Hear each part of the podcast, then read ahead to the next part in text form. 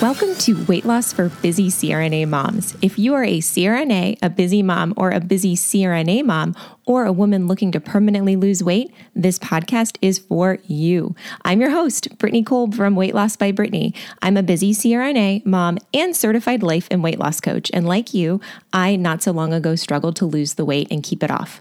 But once I shifted my mindset and learned how I could use my brain to reach my weight loss goals, everything changed. I was able to lose 40 pounds and knew I had to share the secret with others. I'm here to help you achieve your permanent weight loss goals by uncovering what might be holding you back. Let's get started.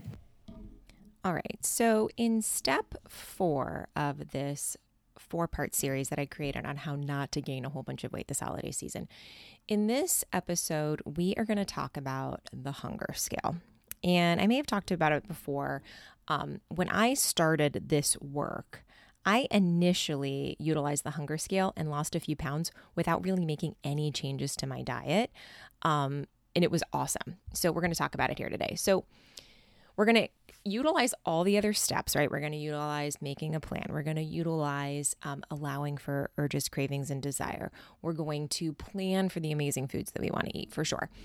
And um, the next thing we're going to do is we're going to utilize this hunger scale. So, utilizing the hunger scale really helped me realize how much unnecessary eating I was doing.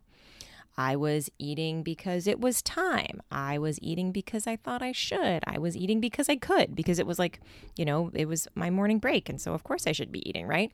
I was eating to ward off hunger that might occur later. What I realized is very rarely was I allowing myself to experience any amount of physical hunger. Okay.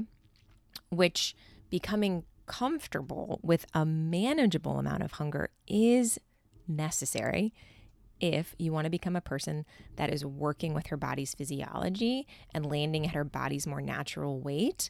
Um, it's just part of the process. And I um, did a whole podcast on fear of hunger and I did an entire podcast on a new way to approach hunger, which I think are both really, really helpful. So if you want to, you can go back to listen to those podcasts. But, um, but today we're just going to talk about purely the hunger scale. Okay.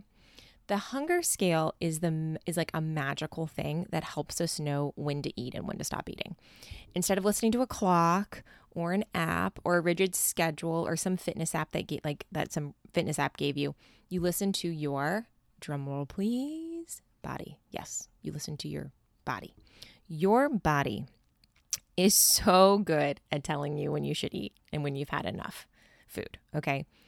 Especially when you're eating the right foods that are in the protocol that help you balance out your hormones and reduce cravings. It makes listening to your body so much easier, okay? So, this is how it works. Again, using all of these tools all at the same time is really going to help you guys. And this is why I wanted to do this for you. So, I want you to imagine a scale negative 10 being like, I'm going to eat like a tree. I am so, so hungry. Okay. And positive 10 being like, I just had three Thanksgiving dinners and I don't think I'll fit into my jeans for like four weeks. Okay. A lot of times, so I want you to think about that. Okay. Sorry, I was getting ahead of myself there. So, we want to get comfortable with experiencing hunger. What I like to think of as like a negative three, negative four. Like, I'm not shaky.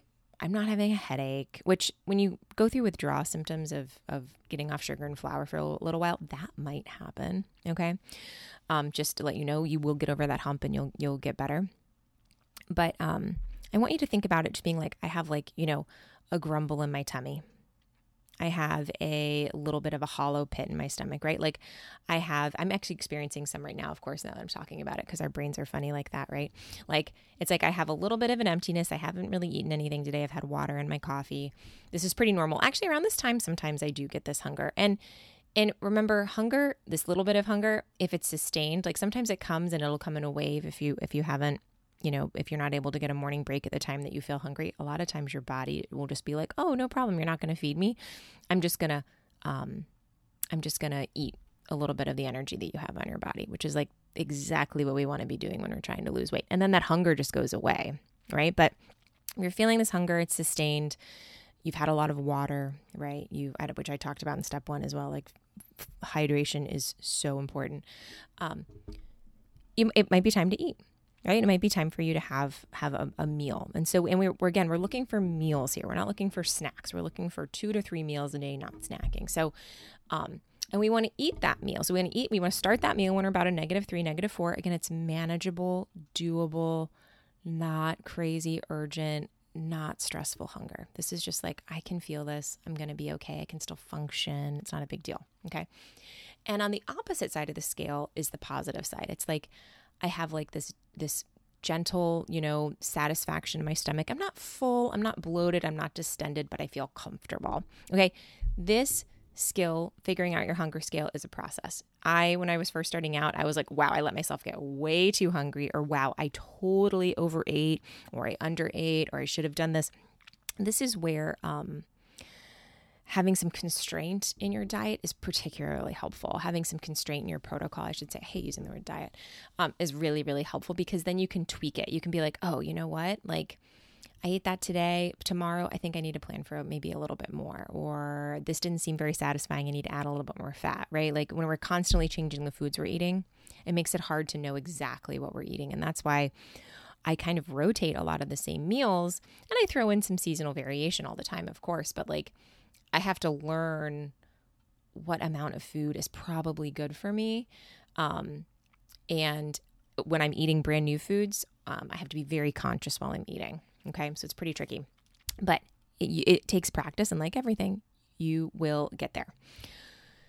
But here's the thing, right? A lot of times your brain will be like, well, it's time to eat. And what do you do? I want you to check with your hunger scale. Just because it's time to eat does not mean you should be eating, right? If you aren't hungry, don't eat. And there's obviously nuances to this with our jobs. Again, go back to fear of hunger, listen to these other things. It'll help you. We're not going to address it here, but for now, we're working on the basics, okay? So, yes, just because it's time to eat does not mean you should be eating. Like just because you wake up and it's breakfast time does not mean you should be eating. Once your body is calibrated, it's physiologically primed, your hormones are balanced, it will know that you have extra energy on it to use. And it will prioritize using that energy over eating. Okay. It will want to use that energy to get your body to a more, um, to a more natural weight for you before it makes you want to eat eventually. So over time, you might notice you aren't as hungry. And that's a great thing, right? That's you and your body now working together.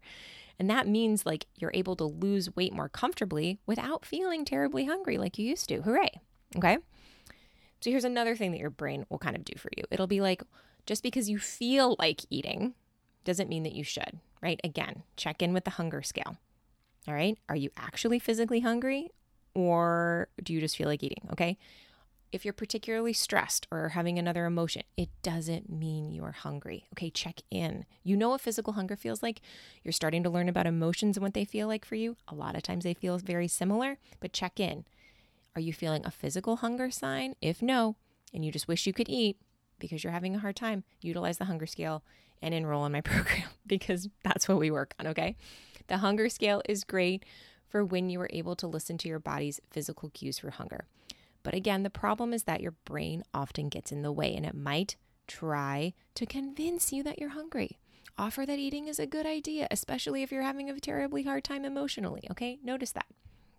Now, you can make a plan, you can manage your cravings, you can plan for joy appropriately. You can implement the hunger scale. And if you do all of these things, you can make it through the holiday season without gaining a whole bunch of weight.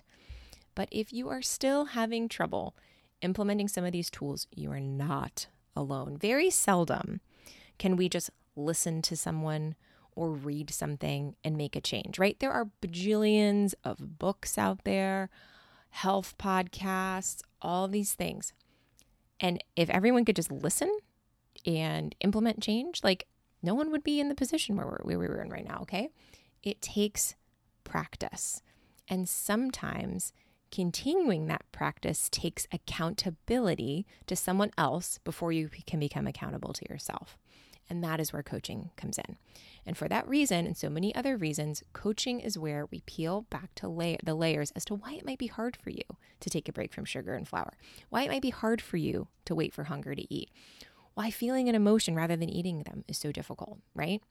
If we don't tackle each of these things and really meet them head on, it's going to be difficult to get the weight off and keep it off.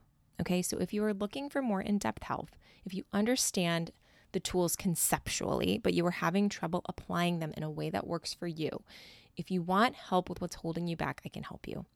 I have helped my clients lose almost 800 pounds thus far. I really just should stop putting a number out there because it just keeps dropping and I can't keep up with it. Okay. My next group program starts in January and it's already filling up. So if you want to be sure you are in this next group, I would secure your spot now. Okay. I cannot wait to get started with you. You can do this. I am telling you, you can. I know you might be thinking, oh, this might not be for me. And I'm telling you, it is possible. It has been possible for so many of my clients, and it is possible for it was possible for me, and it can be possible for you. Okay, you guys have a great holiday season. I've decided I've got one more step in my back pocket. So I'm going to work on that for you right now, and I will talk to you guys later. Have a great day. Bye. Thanks for listening to this episode of Weight Loss for Busy CRNA Moms. Make sure to subscribe to the show so you don't miss out on our upcoming episodes. And if you like what I shared today, you should also check out weightlossbybrittany.com for even more great weight loss tips, some of my favorite recipes and mindset tools that I use to lose 40 pounds. Once there, you can also book a free consultation with me, Brittany Kolb, your certified life and weight loss coach.